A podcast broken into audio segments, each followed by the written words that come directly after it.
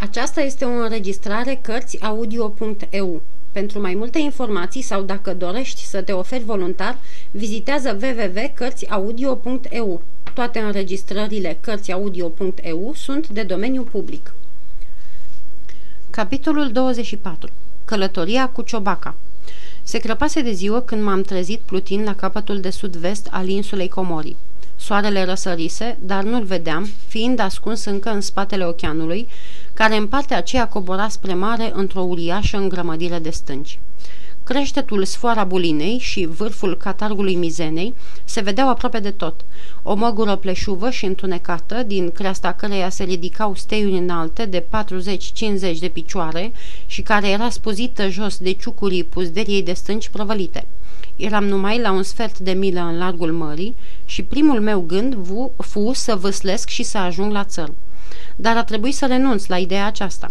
Printre stâncile prăvălite până în mare, valurile se spărgeau spumegând și tunând. Cu adânce couri, ele se succedau din secundă în secundă, unul după altul, într-o neîncetată și înspuimat, înspumată țâșnire și cădere. Mă vedeam, dacă m-aș fi încumetat să mă apropii, sfărâmându-mă, ori muncindu-mă zadarnic să mă cațăr pe colții lunecoși ai stâncilor. Și vai, asta nu era totul.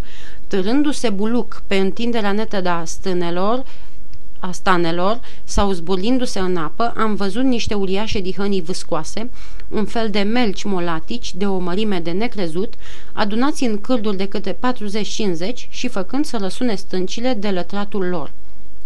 Am aflat apoi că erau lei de mare, niște animale cu totul neprimejdioase. Dar atunci vederea lor, la care se adăuga greutatea de a ajunge la țărm și neîncetatea năpustire a valurilor uriașe, mi-a fost de ajuns ca să mă înspăimânte și să mă facă să-mi iau gândul de la acest liman. Preferam să mor de foame pe mare decât să înfrunt asemenea primejdii. Norocul nu mi-a fost totuși potrivnic cum mă temusem. La nord de capul sfara bulinei, coasta se scobea în chip de golf, lăsând descoperită după reflux o lungă fâșie de nisip galben. Iar mai la nord se afla un alt cap, capul pădurilor, cum era însemnat pe hartă, ascuns printre pini înalți și verzi care scoborau până la malul mării. Mi-am amintit ce spunea Silver despre curentul care curgea către nord, de-a lungul întregii coaste de vest a insulei Comorii. Și văzând din locul în care mă găseam că lunec pe firul acestui curent, mi-am zis că e mai bine să las sfoara bulinei în dărătul meu și să-mi păstrez puterile încercând să ajung la capul pădurilor, punct mai prielnic. Cât vedeai cu ochii, o hulă liniștită unduia marea. Vântul sufla lin, dar stăluitor de la sud, nezădărând prin urmare curentul, iar valurile se ridicau și coborau fără a se sparge. Altminteri, de mult ar fi trebuit să rânjesc cu dinții la stele. Pe când așa, ți era mai mare dragul cât de ușor și sigur plutea micuța și plăpânda bărcuță. Deseori, stând lungit pe fundul ei și privind numai cu un ochi peste marginea bordului, vedeam ridicându-se deodată un uriaș munte albastru. Ciobaca însă nu făcea altceva decât să salte ca pe arcuri și aluneca de cealaltă parte în sorbul apei mai ușor ca o pasăre. Începui să prind mai mult curaj și mă ridicai ca să-mi încerc dibăcia la văslit. Dar și cea mai mică schimbare în modul de repartizare a greutății putea pricinui strașnice revoluții în conduita ciobacăi mele. Nici n-am apucat bine să fac o mișcare și iată că bărcuța, părăsindu-și drăgălașul ei dans legănător, se avântă de-a dreptul pe panta abruptă a unui val cu atâta repeziciune că îmi dădu amețeală și apoi izbi cu botul în valul următor, din care scurmă o vijelie de spumă.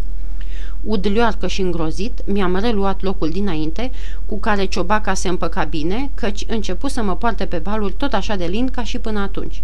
Era limpede că nu-i plăcea să mă împotrivesc ei, dar în chipul acesta, neputând să-i călăuzesc mersul, ce nădejde mai aveam să ajung la țărm? Începuse să-mi fie o frică groaznică, dar nu mi-am pierdut capul din pricina asta. Mai întâi, mișcându-mă cu mare grijă, am golit încetul cu încetul apa din ciobacă, folosind pălăria mea marinărească. Pe urmă, apropiind mai îndelung ochiul de marginea bordului, am căutat să văd cum făcea bărcuța spre a luneca așa de ușor pe valuri. Am descoperit astfel că fiecare val, în loc să fie un munte neted și lucios, cum îl vezi de pe țărm ori de pe puntea unei corăbii, era mai degrabă asemănător cu un lanț de munți terestri plin de piscuri, de platouri și vii. Lăsată de capul ei, luntrea încerca ba un loc, ba altul, furișându-se, ca să spunem așa, printre vâlcelele acelea, ocolind pantele prăpăstioase care se înălțau peste crestele valurilor. Dacă e așa, gândi eu, e limpede că trebuie să stau întins ca să nu-i stric cumpăna. E de asemenea limpede că pot scoate o vâslă afară și din când în când, în locurile mai liniștite, să-i dau câte un brânci două spre țăr. Zis și făcut. Mă sprijini în coate, într-o poziție din cele mai neplăcute, și dădeam în răstimpuri câte o lopată două ca să îndrept ciobaca spre uscat. Muncă foarte obositoare și înceată, dar era vădit că înaintam și când mă apropiai de capul pădurilor, cu toate că era sigur că nu-l pot aborda, făcusem în felul acesta câteva sute de picioare spre est. De fapt, mă aflam aproape de mal. Puteam vedea creștetul verde și rocoros al copacilor legănându-se în boare și nu era îndoială că puteam ajunge fără greș la capul următor. Era și timpul, căci începea să mă chinuiască setea. Dogoarea soarelui înmia, înmiita lui scânteiere pe valuri, apa mării care mă stropea și se zvânta pe mine, sarea care mi se usca pe buze, toate se uniseră ca să-mi pârjolească gâtlejul și să-mi dea dureri de cap. Vederea copacilor, așa de aproape de mine, mă îmbolnăvea de nerăbdare, dar curentul mă ducea repede mai departe. Și când înaintea ochilor mei apăru un alt golf, mă pomeni cu o priveliște care îmi schimbă gândurile. Drept în fața mea, la mai puțin de jumătate de milă, zări Hispaniola cu pânzele întinse. Îmi dădeam seama firește că puteam să fiu prins, dar eram așa de moleșit din pricina lipsei de apă că nu știam dacă trebuie să mă bucur sau să mă îngrozesc de acest gând. Dar mai înainte de a fi ajuns la vreo concluzie, uimirea puse într-atâta stăpânire pe simțurile mele, încât nu putui face altceva decât să zgâiesc ochii și să mă minunez. Hispaniola mergea cu vela mare și două focuri și frumoasa pânză albă strălucea în lumina soarelui ca neaua sau argintul. Când o zărisem la început, cele trei pânze erau umflate de vânt. Părea că luneca spre nord-vest. Mi-am închipuit că oamenii de la bord căutau să facă în conjurul insulei pentru a reveni la locul de ancoraj. Dar iată apucând mult, tot mai mult către vest, ceea ce mă făcu să cred că am fost zărit și că au pornit în urmărirea mea. În cele din urmă, căzut drept în orbita vântului, fu luată costiș și rămase pilonită locului un timp, neputincioasă, cu pânzele fâlfâind. Blegi, mi-am spus, trebuie să fie morți de beți. Și mă gândeam ce tontoroi i-ar fi pus capitanul Smolet să joace dacă s-ar fi întâmplat asta când era el pe vas. Între timp, goeleta a început, treptat, treptat, să prindă iarăși vântul, pânzele se umflară din nou, pluti un minut, două, apoi căzu încă o dată în orbita vântului, înțepenind locului. Lucrul acesta se repetă, repetă în câteva rânduri. Ba încoace, ba încolo, ba în sus, ba în jos, ba la nord, ba la sud, la vest și la est, Hispaniola o lua razna și de fiecare dată îi sprăvea cum începuse, cu velele atârnând moale deasupra valurilor. Am, încep, am priceput că nu era nimeni la cârmă. În cazul acesta, unde se aflau oamenii? Ori erau beți morți, ori părăsiseră vasul, mă gândeam, și dacă eu izbutesc să ajung la bord, poate îi readuc capitanului vasul. Curentul mână ciobaca spre sud cu o viteză neschimbată. În ceea ce privește goeleta, plutea atât de năbădăios și întrerupt, de parcă i-a târnau ghiulelele de picioare, încât mai mult pierdea decât câștiga teren. Dacă aș fi avut curajul să mă ridic și să văslesc, eram sigur că o ajungeam din urmă. Proiectul acesta avea în el iz de aventură, cum mă ispiti și gândul la ciubărul de apă de lângă dunetă, îmi îndoi curajul renăscut.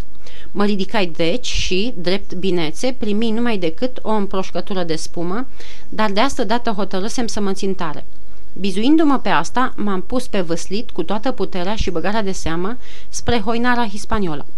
Într-un rând am luat atâta apă încât a trebuit, cu inima zvârnindu-mi ca la o păsărică, să opresc și să o arunc afară. Dar treptat, treptat m-am deprins, sfârșind prin a-mi călăuzi ciobaca printre valuri, deși e drept, primeam din când în când un ghiont în prova sau vreo pleznitură de spumă în obraz. Ajunsesem repede din urmă goeleta. Puteam să văd lucind alama cârmei când se învârtea singură într-o parte și în alta. Pe punte nu se vedea țipenie de om. Nu puteam decât să presupun că vasul fusese părăsit. Sau poate că oamenii zăceau trăzniți de băutură în cabină, unde aș fi putut de sigur să-i zăvorăsc și pe urmă să fac ce vreau cu goeleta. De la o bucată de vreme, vasul săvârșea lucrul cel mai supărător pentru mine. Încremenea locului. Stătea cu prova cam spre sud și, firește, tot timpul era apucat de tremurici. De cum plindea vreo boare, pânzele se umflau un pic și, într-o clipă, suceau vasul drept spre firul vântului.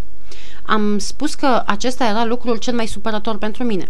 Totuși, așa nevolnică, cum părea, în atari împrejurări, cu pânzele pleznind ca tunul, cu macaralele rostogolindu-se și zornăind pe punte, goeleta continua să se depărteze de mine, nu numai purtată de curent, dar și dusă de vânt în derivă. În sfârșit mi se ivi un prilej prielnic. De câteva clipe, briza încetase aproape de tot, iar curentul, rotind puțin câte puțin vasul, întoarse pupa hispaniolei, care își găsise în cele din urmă centrul de greutate, spre mine, cu fereastra cabinei larg deschisă și cu lampa încă aprinsă deasupra mesei, ziua în amiaza mare. Vela mare atârna moale ca un prapur. Numai curentul urnea vasul, care altfel era aproape nemișcat.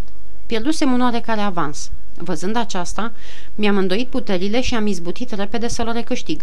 Eram la mai puțin de 100 de iarzi de goeletă, când vântul se învolbură din nou și umflă velele de la bord, în așa fel încât vasul o luă la goană, aplecându-se și săltând pe apă ca o rândunică. Prima mea pornire a fost de deznădejde, a doua însă de bucurie, parcă. Hispaniola viră îndreptându-se costiș spre mine și mai viră puțin tel tot așa, până când făcu jumătate, apoi două treimi și pe urmă trei sferturi din distanța care ne despărțea. Vedeam cum clocotesc valurile lăptoase sub pintenul prorei. Privită de jos din, ciobaca, din ciobacă, goeleta mi se părea grozav de înaltă. Și atunci ceva îmi străfulgeră brusc prin minte. Abia avusei timp să gândesc. Abia avusei timp să încerc un gest ca să scap de primejdie. Eram pe creasta unui val când goeleta se apropia în copci pe valul următor. Bompresul se clătină chiar deasupra capului meu. Sări în sus, îmi făcui vânt și împinsei cu piciorul ciobaca în apă. Cu o mână mă apucai de prăjina focului, iar piciorul îl băgai între odgonul focului și bompres și cum stăteam astfel atârnat și abia trăgându-mi sufletul, o izbitură surdă mă vesti că goeleta se năpustise peste luntre, dând-o peste cap. Mă aflam fără putință de retragere pe Hispaniola.